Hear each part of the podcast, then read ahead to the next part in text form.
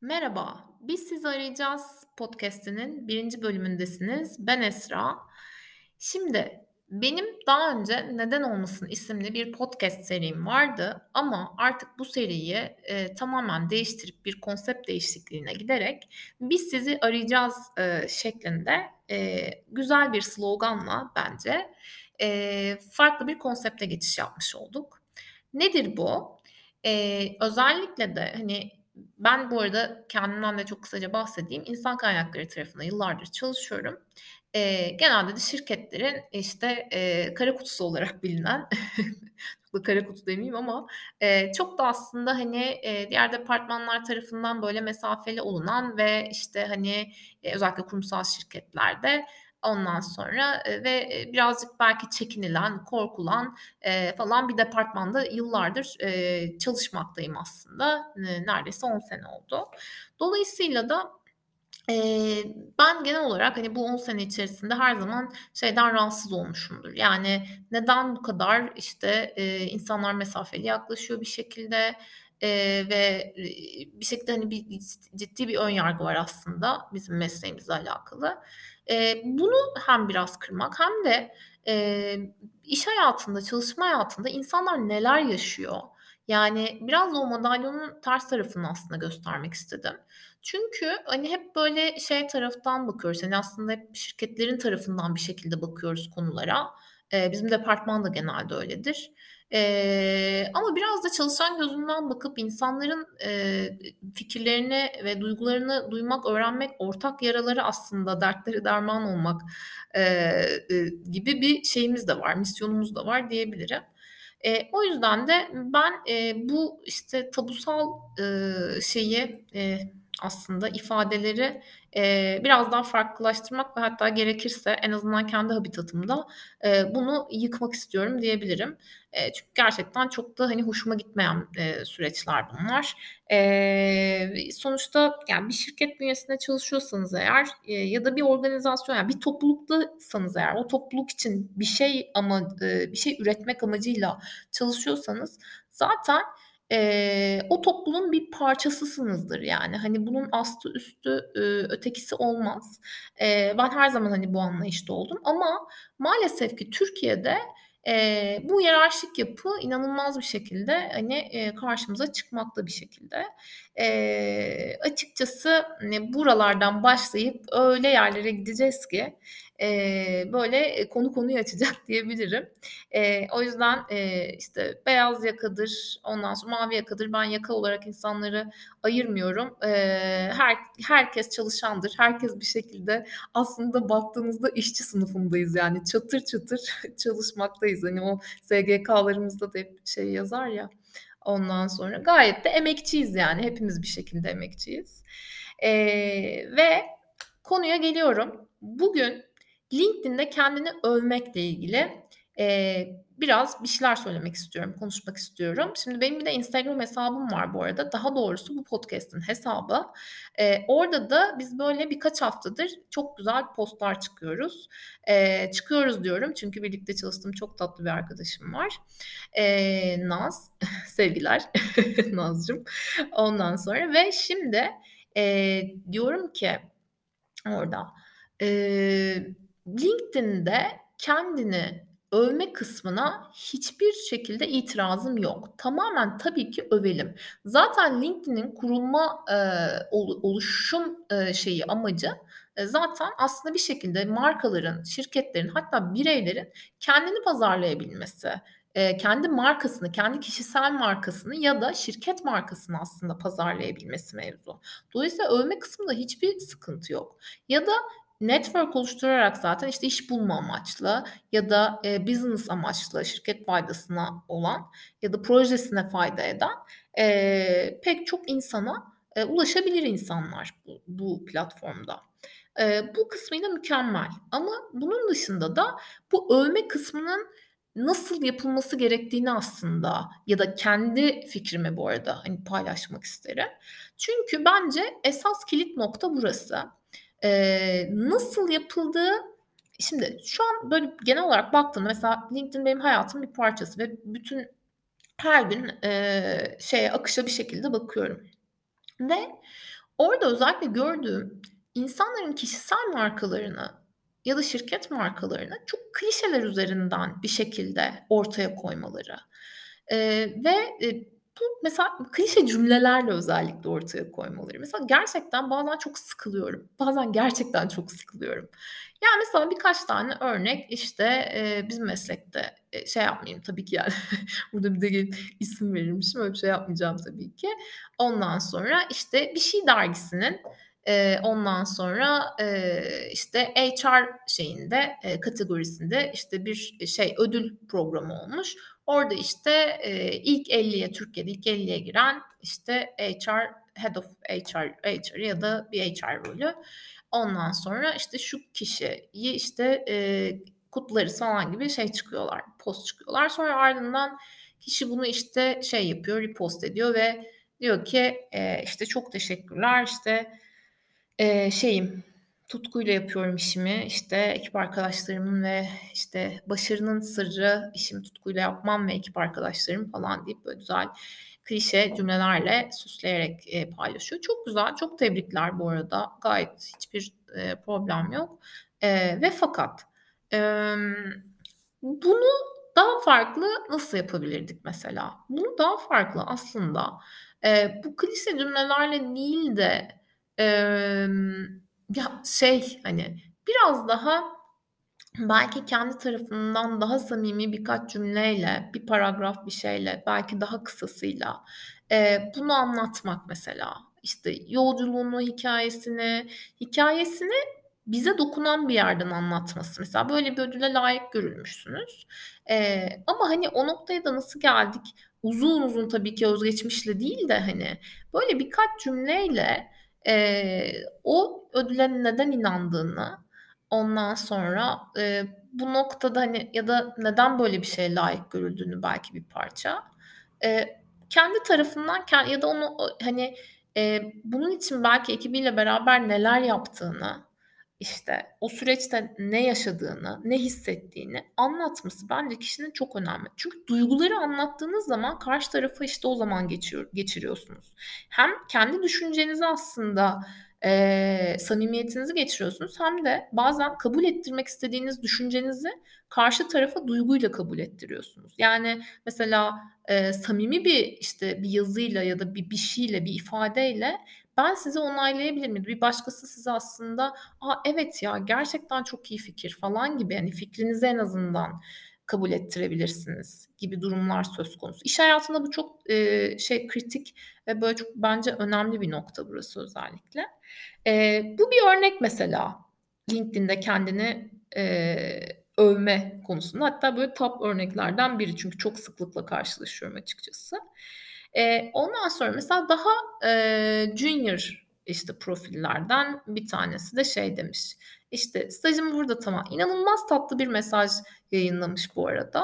Eee, mesela bu bana geçti. Çok güzel. Yani ben mesela böyle bir profili gördüğümde derim ki ya evet, işte, şirketin şöyle bir açığı olursa ya da bir şey olursa ben bu kişiyle görüşmek isterim, neden olmasın derim. Yani demiş ki mesela bir arkadaşımız, işte, eee, işte, teknoloji şirketinde şu departmanda stajımı tamamladım. İlk tecrübem olmasına rağmen, işte, ben bunları, bunları, bunları yaşadım. Çok güzel bir, işte, 2 aylık, eee, 3 aylık bir süreç geçirdim. Ondan sonra bu kişilere de çok teşekkür ederim. Eee, kendimi burada çok, hani, iyi hissettim. Ya, bunu şey için söyleyebilir, tabii ki işe girmek isteyecek, yani, hani, 4'üncü sınıftır örnek veriyorum. Stajdan sonra işe girmek isteyecek çocuk. Yani, gayet normal bir süreç ama, hani, bunu ifade etmesi, aslına bakarsanız bunu, ııı, bu cümlelerle yazmasının dışında da bunu LinkedIn'de paylaşıyor olması bence genç bir, eee, genç yetenek ve genç nesil için hakikaten çok önemli bir şey. Kendini doğru cümlelerle, güzel cümlelerle ifade edebilmesi. Eee, mesela, bir bir paragraf böyle bir yazı vardı ve çok tatlı bir yerden geldi bana bu. Yani, şeyi anlatmaya çalışıyorum aslında. Bu verdiğim 2 örnek, 2 tane uç örnek mesela. Gerçekten, işte, biri yıllarca, hani, sektörde çalışmış, işte, belli noktalarda etkili olmuş bir isim, insan. Eee, diğeri de sektöre böyle çok yeni başlamış, eee, ondan sonra ama, hani, kendini de bir şekilde anlatmaya ve, eee, bir şekilde kimlik oluşturmaya çalışan bir profil. Eee, ve açıkçası bana bu kısmı Eee, kesinlikle çok samimi geldi. Eee, bu güzel bir örnekti. Ondan sonra, eee, ve bu samimi örneklerden birinde, eee, şeyde de Instagram'da da şöyle bir şeyimiz oldu, eee, paylaşımım oldu daha doğrusu. Eee, tatlı bir konu. Bu böyle şeyden, eee, Ekşi Sözlük'ten aldığımız bir alıntı. Eee, küçük duyuyorsa kendisi Küçük Optimus diye bir arkadaşımız yazmış. İşte, eee, akaryakıtla çalışan, araç kullanma becerisini ve ustalığını değerlendiren profesyonel en saygın sınava katılanlar arasında ilk 5 adaydan birisi seçildiğimi bildirmekten büyük onur ve heyecan duymaktayım. Bu yolculuğumun devamında neler olacağını görmek için sabırsızlanıyorum. Bu zorlu mecrada beni destekleyen Ulaştırma Bakanlığı, Google ve sektöründe lider olan ehliyet kursuma minnettarım. Muhtemelen zaten bunu paylaştıktan sonra o ehliyet sınavından geçmiştir diye düşünüyorum ama bunu, hani, böyle çok public bir yerde paylaşması gerekir diye de ayrıca eklemek isterim. Eee, acayip güzel bir örnek bence. Çünkü, eee, yani, mesela bu kadar basit belki bulduğunuz bir konu olabilir. İşte, ehliyet sınavından geçtim. Ondan sonra LinkedIn'de bunu paylaşmak falan gibi düşünün. Ondan sonra ya buradaki aslında şey, eee, yaratmak istenen al istenilen algı ben böyle bir şey yaptım ama öyle bir şey yaptım ki hani, eee, bakın yani bu nerelere gidiyor, nereler beni değerlendirdi, bir bakın bana falan, beni görün demek aslında bir noktada ve bunu paylaşma sebebim özellikle zaten hani, eee, bazen eee, herkes tarafından çok normal görünen bir şeyin, hani, sizin için çok önemli olması ve bunu aslında bu platformda, böyle, çok, ııı, şey gibi aslında bir yerde, hani, çok, işte, bilmem kaç milyon dolarlık bir projeyi yönettim ben, eee, gibi bir taraftan bakıp aslında yazmak bazen, eee, insanlara şey gelebiliyor, garip gelebiliyor. Eee, ama bu konu sizin için çok önemli olabilir. Yani bir konu, herhangi bir konu, yaptığınız bir proje çok önemli olabilir. Bunu böyle köpürterek vs. anlatabilirsiniz. Eee, buna da okay, yani şey demiyorum ama dediğim gibi bunun böyle mesela bu konuyu daha samimi, işte, bu ehliyetimi aldım, şöyle yaptım, böyle yaptım falan gibi konularda, daha böyle basic konularda belki, eee, daha Eee, basit cümlelerle, daha böyle, hani, çok da, eee, kurgusunu çok abartmadan anlatıp daha böyle metinsel olarak bir şeyler yazabilirsiniz diye düşünüyorum. Eee, bir şeyleri abartma şeyimiz bizim zaten genel olarak, eee, toplumumuzda var. Yani biz abartmayı seviyoruz. Biz aslında kültür olarak, hani, şeyde de öyleyiz yani, işte, yemek kültüründe de öyleyiz, eee, ne bileyim, hani, kıyafetlerde de öyleyiz bir şekilde ya da, işte, yaptığımız işte de aslında, eee, bu konuyu bu arada ayrıca bir bir bir seride kesinlikle şey yapmak isterim, eee, paylaşmak isterim. Hani, yapılan işi aslında inanılmaz köpürtüp, eee, sanki, eee, şeymiş, şirket sahibi gibi davranan profillerden, eee, özellikle, hani, şey vardır ya, kraldan çok kralcı. Aynen öyle. Kraldan çok kralcıları bir günde konuşalım. Eee, aslında bir yandan da not alıyorum ben bunu. Eee, dolayısıyla kraldan çok kralcı olmaktansa ya da, hani, böyle, eee, normal konuları aslında bire bin katıp anlatıp, eee, paylaşmaktansa, eee, ya paylaşmayın, gerçekten paylaşmayın, eee, ya da daha basit cümlelerle anlatın yani. Hani, abartmayın. Abartma noktasında gerçekten, eee, mesela beni kendi adıma irite ediyor. Bilmiyorum başka kimleri irite ediyordur. Instagram'a yazarsanız sevinirim. Emm, bir konu da buydu aslında. Sonra, eee, bir de geçenlerde şöyle bir şey daha, eee, bir post daha gördüm. Eee, bence güzel bir posttu. Bu şimdi biraz daha ciddi bir örnek olacak. Eee, bu şey sessiz istifa konusu çok şey ya şu anda işte TikTok'ta başlayan bir, eee, şey viral oldu aslında. Sonra her tarafa yayıldı. Nedir bu sessiz istifa, sessiz istifa? Bunu da konuşalım bu arada. Bunu da not alıyorum bir yandan. Şimdi sessiz istifa dediğimiz şey işte aslında çalışanın bir şekilde içeride sinmesi, Ondan sonra, eee, ve, hani, artık, eee, o burnout olma süreci aslında bu burnout'la da ilgili bir bölüm gel gelecek. Aslında bu burnout olma, ııı, sürecinde içeride belki de, hani, farklı bir iş arayışı içerisindeyken, Eee, verilen işi sadece yapması, hani, üzerine bir şey koymaması ya da, hani, süreç takibini belki, işte, aksatması falan filan gibi durumlar. Eee, bu konuda mesela bir tane bir bir kişi yine, işte, kendi şirketi vardı galiba tam hatırlamıyorum. Eee, uzun ve böyle güzel bir şey yazmış, bir yazı yazmış ondan sonra, eee, ve bunu paylaşmış. Şimdi bu kişi zaten, hani, aslında biraz daha böyle şey, hani, işte, şöyle düşünebilirsiniz. Daha, eee, title olarak daha yukarıda olan insanlar aslında, eee, hani, daha cesur olabilir, daha şey, eee, paylaşımlar, cesur paylaşımlar yapabilir falan gibi düşünebilirsiniz ama öyle değil bence. Bence doğru kelimelerle ve doğru ifadeyle çok da güzel anlatılabilir. Hiç problem yok diyebilirim ve şöyle bir şey demiş mesela, işte, "Uzun süredir bu konuşuluyor, sessiz istifa konusu. Eee, burada içerik üretmek inandığım bir şey değil." falan. İşte, eee, ve konuya, işte, tek taraflı bakıldığını düşünüyorum falan gibi böyle bir yazı yazmış. Eee, ve sessiz istifanın neden olduğunu aslında kendisine göre anlatmış vs. Eee, biraz da tabii, hani, protest ve dışarıdan da bir, hani, kendi duruşunu aslında anlatıyor kişi.